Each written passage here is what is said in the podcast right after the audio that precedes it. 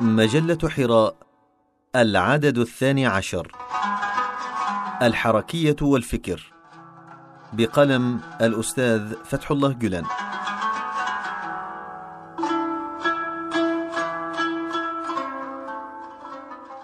نحن نلخص خط كفاحنا كورثة الأرض بكلمتي الحركية والفكر. وإن وجودنا الحقيقي لا يتم إلا عبر الحركية والفكر.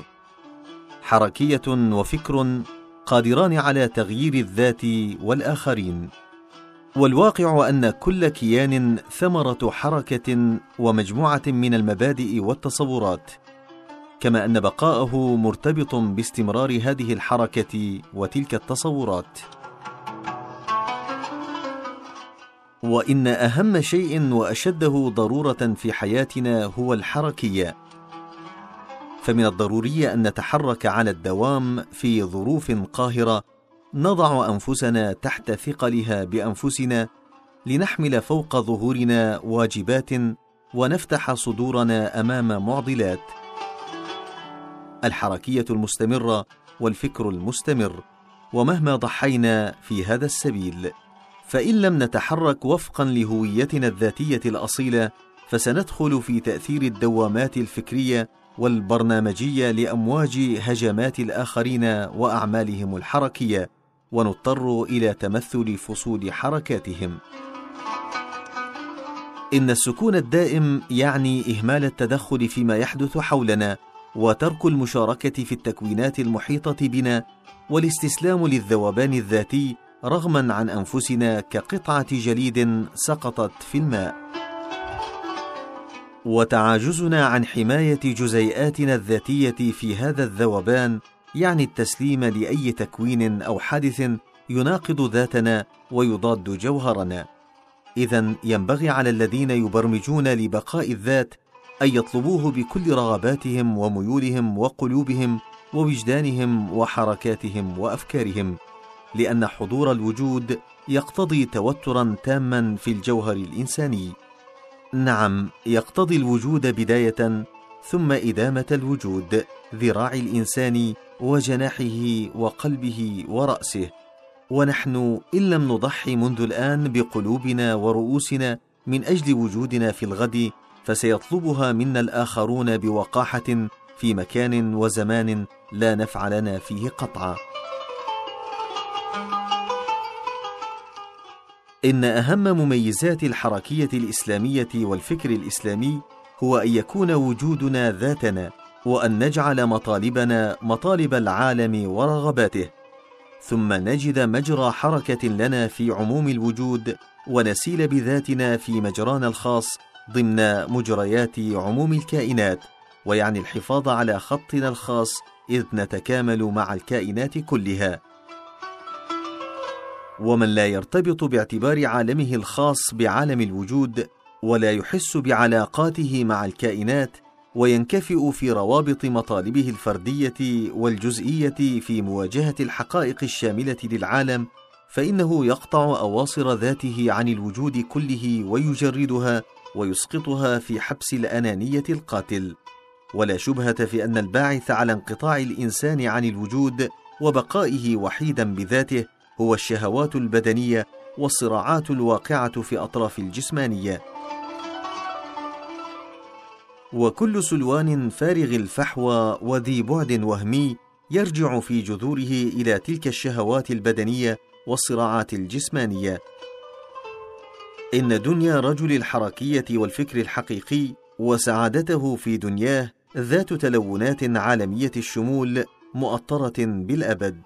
فكأن دنياه لا بداية لها ولا نهاية أو أنها تتجاوز تصوراتنا ولذلك نتذكر أمثال أولئك حينما نقول الإنسان السعيد وهل تسمى سعادة بحق سعادة لها نهاية أو بداية؟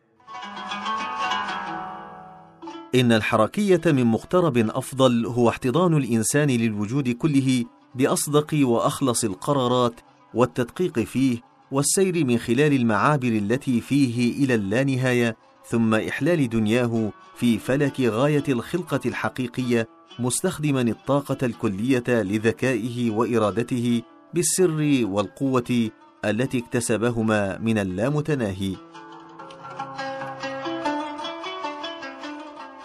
إن الفكر عمل حركي داخلي فالفكر المنظم والهادف هو التساؤل من الكائنات بذاتها عن المجاهيل التي تجابهنا في وتيرة الوجود والاستماع إلى جوابها عنها أو بتصريح آخر فعالية الشعور الباحث عن الحقيقة في لسان كل شيء وفي كل مكان بتأسيس قرابة بين ذاته والوجود كله. إن روح الإنسان يلتف ويتآلف مع العالم بالفكر وفي ظل الفكر. فيتعمق باستمرار في ذاته وداخل نفسه ويمزق قوالب عقل المعاش الضيقه ليفيض خارجا ويتحرر من الأوهام المنسلة إلى أغوار الروح. يتحرر فيوائم الحقائق التي لا تزيغ ولا تضل وبعبارة أخرى الفكر هو تفريغ داخل الإنسان من أجل أن يتسع المكان للتجارب الميتافيزيقية في أعماق داخله بالذات. هذا هو أول مدارج الفكر وأما المدرج الأخير في ذاك السلم فهو الفكر المتحرك. إن حركية حياتنا الدعوية والفكرية هي حياتنا الروحية في حال لا يمكن به فصل حياتنا الروحية عن فكرنا الديني. فقد تحقق كل صراع من أجل الوجود والحضور خاصة شعبنا باللجوء إلى المعنى والروح الإسلامية. وظهر بارزا بالأعماق التي يختزنها في ذاته كلما توجه إلى الإسلام كما يتسامق البذر إلى السنبلة متى ما استقر في صدر التراب وكما يتفتح البرعم حين يستقبل النور. هذا التوجه وبلوغ الذات يتحقق تناميا وتوسعا في الإمكانات المكنونة في كنهه وضمانا لوجوده وبقائه. وكما يتحقق بالعبادة والذكر والفكر تقاسم القلب والروح لمستوى الحياة في عالمه الداخلي الذاتي فإن احتضانه للوجود كله واستماعه إليه هو في وجيب نبضاته وإحساسه به هو في كل كلية لعقله يرتبط بشعور العبادة وجهد الذكر والفكر عنده. فمن البديهة أن كل تصرف للمؤمن الحقيقي عبادة وكل فكر منه مراقبه وكل كلام له مناجاة وملحمة معرفة وكل مشاهدة منه للوجود تطلع وتدقيق. ثم كل مناسبة بأهل وطنه شفقة رحمانية.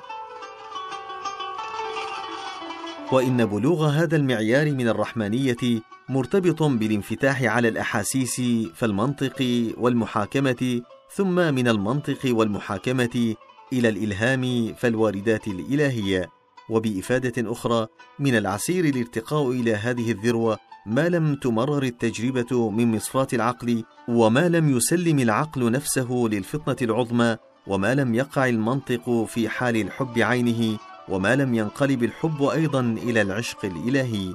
فإن تحقق فبهذا النظر يكون العلم بعدا من أبعاد الدين وخاتما له والعقل طيف نور يصل به إلى الإلهام أينما يشاء والمكتسبات التجريبية منشورا يعكس روح الوجود ويصدح كل شيء بصوت أناشيد المعرفة والمحبة والذوق الروحاني. ولئن كان إنساننا ببعض جماعاته يحمل المشاعر والفكر بعينه ويتقاسم أو هو في وضع تقاسم الحالة النفسية بعينها ثم لا يتصرف تصرفا ايجابيا بقدر ما ينبغي ورغما عن هذه المفاصل المشتركة الواسعة بل قد يقع أحيانا في انحرافات وسلبيات. فالجدير هو أن ينبش عن السبب في غياب الإيمان بمعناه الحقيقي. فتصرفات المؤمن الحق إيمانية التلون دوما وحركاته تدور في فلك الفكر ابدا. مهما كان القالب الذي يحصره ومهما كانت المضادات التي يسحب إليها. لذلك ينبغي أن يستشعر وارث الأرض الذين يخططون لإقامة عالم المستقبل نوع العالم الذي يريدون إقامته ونوع الجواهر اللازم استعمالها في إعمار هذا العالم حتى لا يضطروا هم بأنفسهم إلى هدم ما بنوه بأيديهم من قبل.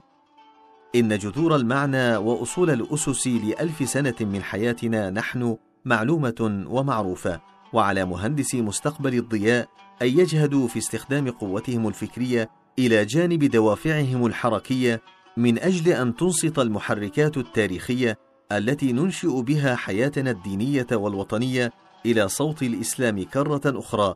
وتلتقط زاوية نظره وتجس نبضه وتستمع إلى وجيبه بالاستفادة القصوى من المرونة والامتداد العميق والعالميه في إعلاء بناء هذه المحركات مع الحفاظ على الكتاب السنة وصواف اجتهاد السلف الصالح وحسب مدارك العصر وأسلوبه. ذلك حتى لا يعيشوا حياة البرزخ في طريق الانبعاث بعد الموت.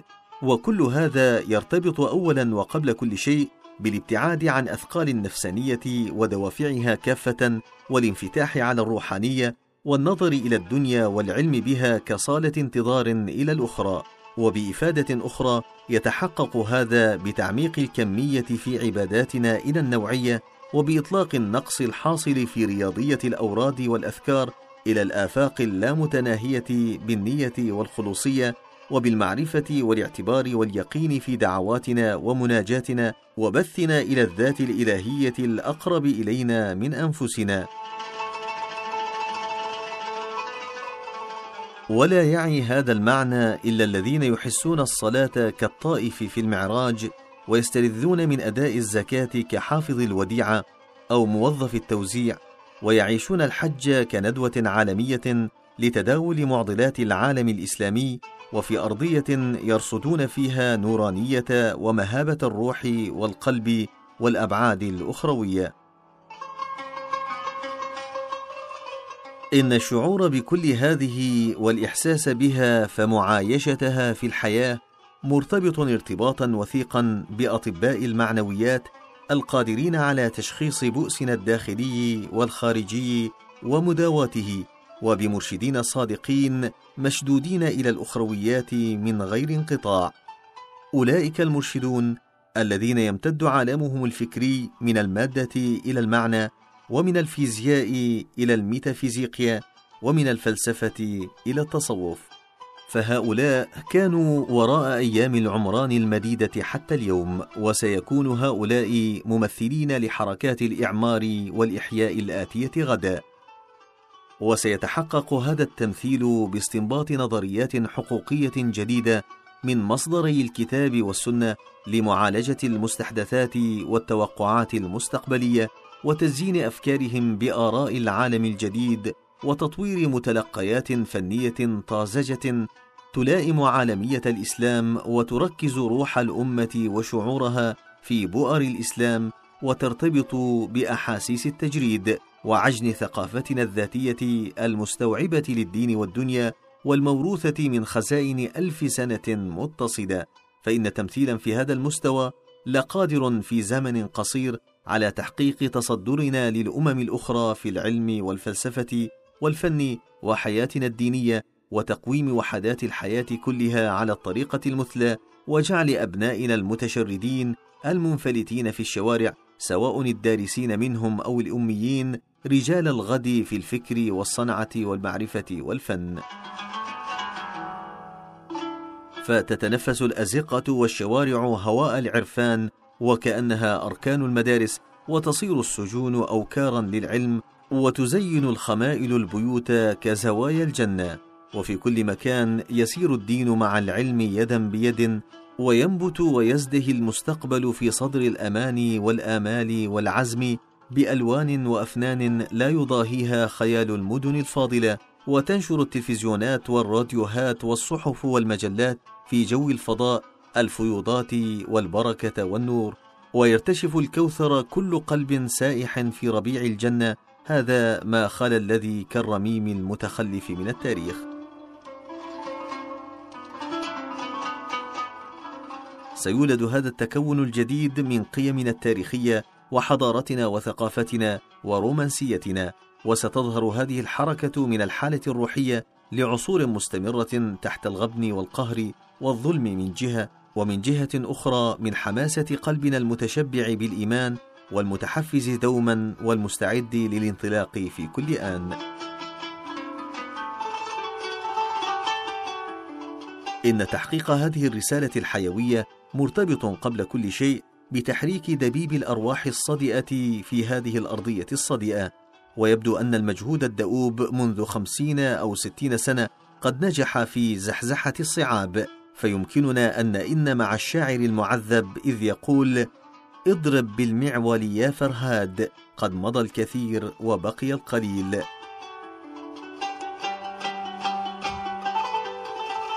التحرك الأول هو تحرك الروح. وهو يلقي السلام علينا اليوم أينما مضينا كأقواس الترحيب المقامة من أكاليل السماء النورانية بنعومة السكينة ودفء غيمة الربيع.